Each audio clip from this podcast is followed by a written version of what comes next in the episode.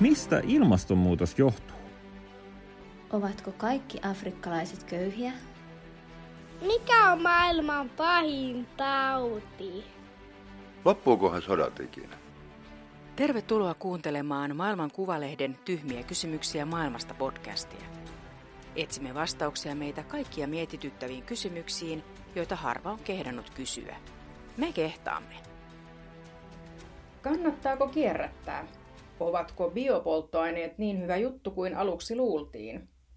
Onnistuuko Suomi olemaan hiilineutraali vuoteen 2035 mennessä? Voiko ilmastonmuutosta edes pysäyttää, kun suurvallat sen kuvaan saastuttavat menemään? Moni suomalainen miettii tuskissaan ilmastonmuutokseen liittyviä kysymyksiä. Miten on energiayhtiö ST1 pääomistaja Mika Anttonen?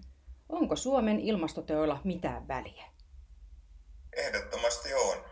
Ja sen voisi jakaa sillä lailla kahteen osaan, että ne päivittäiset teot, mitä ihminen voi siellä omassa arjessa tehdä, niin ne on siinä mielessä erittäin tärkeitä, että sillä luodaan yhteys tähän asiaan.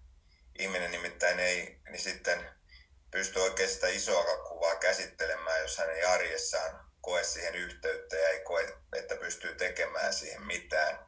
Sen takia kaikki pienetkin teot ovat niin kuin tärkeitä ja jokainen pystyy sieltä arjesta sellaisen te- teon, teon löytämään, missä voi niin kuin tätä asiaa edistää. Mutta sitten täytyy muistaa, että niin tota iso ongelma, eli ilmakehän liian suuri hiilidioksidipitoisuus, niin se ei suinkaan ratkea niin tota, suomalaisten tai yksittäisten ihmisten teoilla, vaan siihen me tarvitaan sitten järjestelmämuutosta ja se vaatii paljon erilaisia toimia ja ennen kaikkea kansainvälistä yhteistyötä. Mutta yksi sellainen keskeinen iso siinä asia on, mistä me liian vähän puhutaan, niin se myös vaatii sitten kansainvälistä solidarisuutta, että et niin, niin, kehittyvien maiden on hyvin vaikea omin voimin niin, siirtyä niin, tota, uusiutuvaan energiaan, koska fossiiliset vaihtoehdot ovat vielä tänä päivänä. Niin, edustat fossiilisia polttoaineita myyvää yritystä. Miten voidaan siirtyä globaalisti pois tästä fossiilisesta energiajärjestelmästä ja voidaanko fossiiliset polttoaineet ylipäätään korvata muulla? Kyllä voidaan, kyllä voidaan, että se, teknisesti se on mahdollista ja, ja niin kyllä niin tulee tapahtumaakin, että aikajänne on siinä vaan se, se suurin niin kuin kysymys, että, että onnistutaanko se tekemään niin nopeasti, että maapallo ei lämpene liikaa. Ja itse kun on tuosta öljyalalta, niin tota, mä oon tätä ilmastotyötä alkanut tekemään jo tuota 2000-luvun vaihteesta asti ja niin, niin nähnyt sen monet erehdykset itsekin, että ollaan kuviteltu, että tästä se nyt sitten lähtee ja tällä tavalla tämä homma hoituu, mutta, mutta sitten kun lähdetään sinne käytännön tekemiseen, niin siellä niin kun tulee niitä ongelmia esteitä ja, ja niin täytyy sitten voittaa ja täytyy kehittää uusia teknologioita ja, ja se on aika, aika pitkä tie ja, ja niitä vaatii hyvin paljon työtä ja sitten se vaatii myöskin sen, että mikä monesti unohdetaan, niin siellä yritysmaailmassa niin täytyy olla sitten kuitenkin terve kassavirta. Multa on monta kertaa kysytty, että Mika, miksi te ette lopeta tuota bensa- ja dieselin myyntiä, niin sitten mä sanoin, no jos ei me myydä ja dieseliä, me ei saada mistään niin kuin tuloja, joilla me voitaisiin näitä uusiutuvia ratkaisuja kehittää. Että ei, ei ihmiset voi tulla töihin meille kehittää niitä, jos mä en maksa niille palkkaa.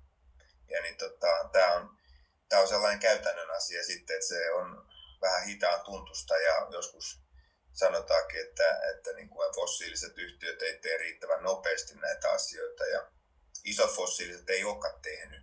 Mutta nyt on tullut aika kova paine, että jopa Sellikin tuossa taisi ihan vähän aikaa sitten julistaa hiilineutraalisuustavoitteen vuodelle 2050, joka kertoo siitä, että muutos on kyllä käynnissä. No entä sitten biopolttoaineet, onko niissä tulevaisuus vai pitäisikö katsoa ihan jonnekin muualle? No tämä biopolttoaineet on just se, missä itse on joutunut niin kuin, takkia kääntää niin sanotusti. Meillä on sellainen yrityskulttuuri, että me käännetään aina takkia, kun tulee niin kuin, niin tota, uusia tutkimustuloksia ja mm, tiede tuottaa uutta tietoa ja sen takia tehdään paljon yliopistojen ja, ja tiedemiesten kanssa yhteistyötä, että ei me, halu, me muutetaan välittömästi meidän näkemystä, kun niin uutta tietoa saadaan. Ja niitä biopolttoaineissa luultiin, että tässä olisi niin kuin se ratkaisu, mutta nämä raaka-aineet, mitä siihen biopolttoainetuotantoon voi käyttää, niin ne on pienentynyt kuin pyy maailmanloppu edessä. Eli meillä on koko ajan vähemmän ja vähemmän niin kuin tarjolla ollut niitä kestävän kehityksen mukaisia raaka-aineita. Ja tämä tietysti tekee sen, että ei biopolttoaineet sit niin kuin tällä hetkellä ainakaan näkymä ole se, että niin tota, niillä voitaisiin niin kuin mitenkään tätä asiaa korjata. Voin esimerkkinä sanoa, että tällaista uusiutuvaa diisseliäkin, mitä meille kovasti nyt mekin sitä aletaan tekemään, niin, tota, niin, niin sen kokonaisvolume maailmassa on noin 5-6 miljoonaa tonnia tällä hetkellä ja öljytuotteiden käyttö ennen, ennen pandemiaa oli 5 miljardia tonnia, että se on niin kuin promille, promille siitä, niin jokainen voi siitä sitten miettiä, että kuinka paljon sillä sitten globaalisesti niin kuin hommaa ratkotaan. Ja tämä täytyy aina muistaa, kun näitä ratkaisuja tuodaan esiin, että ne pitäisi olla skaalautuvia ja globaalisti skaalautuvia ja myöskin sellaisia, että ne on käyttöön otettavissa kehittyvissä maissa. Tämä on yksi sellainen tulokulma, mitä meillä Suomessa aika usein unohtuu, että, että jos me tuodaan sellainen niin sanottu luksusratkaisu, joka maksaa niin, että just, just Suomen varakkaimmat ihmiset pystyisivät sitä ottaa käyttöön, niin se on ihan pommin varma, että sitä ei pystytä ottaa kehittyvissä maissa käyttöön. Ja tämä on niin kun, kun puhutaan edelläkävijyydestä, niin mulle ainakin se edelläkävijyys tarkoittaa sitä, että kun me ollaan saatu koulutus ja meillä on kaikki edellytykset tässä meidän yhteiskunnassa niin kuin ymmärtää näitä asioita ja kehittää asioita, niin meidän velvollisuus on edelläkävijänä kehittää niitä ratkaisuja niin, että ne on myöskin sitten kehittyvien maiden niin tota, tavoitettavissa tai voivat ottaa niitä käyttöön. Se on niin kuin edelläkävijyyttä, ei se, että otetaan täällä joku luksusratkaisu käyttöön ja ratkaistaan oma hiilineutraalisuusongelma ja kerrotaan sitten kehittyville maille, että no niin, tulkaas perässä. Että ei se, ei se ei toimi niin. No mikä se ratkaisu voisi olla? No me ollaan esitetty jo pitkään niin tota, sitä ratkaisua, että meidän pitäisi niin kuin näille fossiilisen energian yhtiöille luoda tällainen velvoite, että vähentää päästöjään ja tekee, tekee sitten myöskin näitä hiilinieluja ja, ja silloin niin kuin, tätä velvoitetta voisi niin kuin, toteuttaa sitten myöskin kotimarkkinan ulkopuolella. Nythän meillä on sellainen tilanne, että että niin kuin me voidaan tuosta jatkuvasti nähdä, että kehittyviin maihin rakennetaan uutta fossiilisen energiateollisuuden kapasiteettia. Ja se tuntuu jotenkin, jos, jos menisi tuonne avaruuteen katsomaan, niin se näyttäisi vähän hölmöläisen hommalta, kun niin tota, yhdessä paikassa pistetään hiilivoimalaa kiinni, joka on ihan oikein, mutta vähän matkan päässä rakennetaan uutta. Ja, ja niin, niin kyllä tämä niin kuin, näiden, näiden päästöjen vähentäminen ja näiden investointien kohdentaminen, niin kyllä meillä pitäisi olla tällainen globaali hiilipörssi, jonka pohjalta sitten niin tota, yhtiöt tekisivät niitä investointeja sinne, missä niistä, niistä saadaan kaikista suurin vaikuttavuus ja, ja sitten varmistettaisiin se, että ei ainakaan rakenneta uutta fossiilista kapasiteettia. Jos nyt jonnekin esimerkkinä Afrikan maahan rakennetaan uusi hiilivoimala tänään, niin ei se siellä niin kuin kymmenen vuoden päästä sitä kiinni aleta laittaa. Tämä on, niin kuin, tämä on sellainen epäkohta. Tässä on sellainen historia, mistä tämä juontaa juurensa, että Kioton sopimuksessa aikanaan tuli väärinkäytöksiä ja sen jälkeen sitten niin kun ajateltiin, että jokainen tekee omalla alueella, niin se valvonta pelaa paremmin. Tänä päivänä meillä on kyllä hyvin, hyvin niin kuin mahdollista sitä valvontaa suorittaa, vaikka se investointi tehtäisiin mihin tahansa päin maailmaa. Ja tämä myöskin sitten toisi nämä kehittyvät taloudet mukaan tähän niin tota, muutokseen ja, ja he eivät jäisi niin kuin sitten sinne fossiilitalouden piiriin. Mainitsit ilmastosopimuksen. Kummalla on mielestäsi suurempi merkitys ilmastonmuutoksen hallinnassa, valtioilla vai yrityksillä? Yrityksillä ilman muuta, mutta ei se, ei se, ei se käy niin kuin ilman niitä valtioita. Valtioiden, valtioiden pitäisi niin kuin, niin, tota, ää, päästä sopimukseen siitä, että he reguloivat yrityksiä. Mutta sitten nämä investoinnit, kun meidän pitäisi niin kuin IPCC, niin kuin tämä puolentoista asteen tavoitteen mukaan, meidän pitäisi vuosittain investoida uusiutuvaan tai energiajärjestelmän uusiutumiseen, niin 3200 miljardia dollaria. Siis 3200, täytyy aina toistaa se, se on niin iso luku, niin 3200 miljardia dollaria, se on äärettömän iso summa vuosittain. Ja niin tota, ei näitä investointeja tee yksikään valtio, ne tehdään niissä yrityksissä. Mutta ne yritykset ei kykene tekemään niitä, jos ei se ole jonkunnäköistä niin sanottua yrityslogiikkaa. Ja se logiikka tulee parhaiten sillä, että valtiot, kansallisvaltiot säätää näille yrityksille regulaatiota, joka pakottaa ne joko A vähentää päästöjä tai B sitoa niin tota hiiltä takaisin maaperään. Ja niin, niin sillä sitten aikataulu, joka on niin kuin niin tavoitteiden mukainen, ja se on sitten poliittinen ja demokraattinen päätös, että millä aikataululla mennään. Kiitos paljon haastattelusta, Mika Anttinen. Kiitti.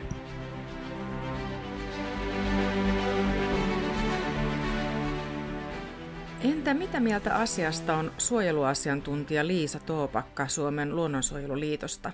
Onko Suomen ilmastoteolla mitään väliä? Totta kai niillä on. Et kyllähän kaikki maat voisi tavallaan ruveta ajattelemaan, että no ei meidän, te- meidän teoilla ole väliä, koska jostain mistä tahansa syystä oltaisiin me voitu jo nähdä jotenkin paljon enemmän ilmastotekoja tähän hetkeen. Ja sitten ehkä me on vähän odoteltu, että no ehkä joku kohta aloittaa, ja sitten kukaan ei ole oikeastaan vielä kunnolla sit niinku aloittanut. Tai, tai ei ehkä ainakaan niinku siinä mittakaavassa, mitä tämä tilanne vaatisi. Ja sitten jos miettii, että suomalaisten päästöt on kuitenkin kohtalaisen suuret per henkilö ja ollaan suhteellisen vauras ja hyvinvoiva maa, että et miksi ei meillä tehtäisi.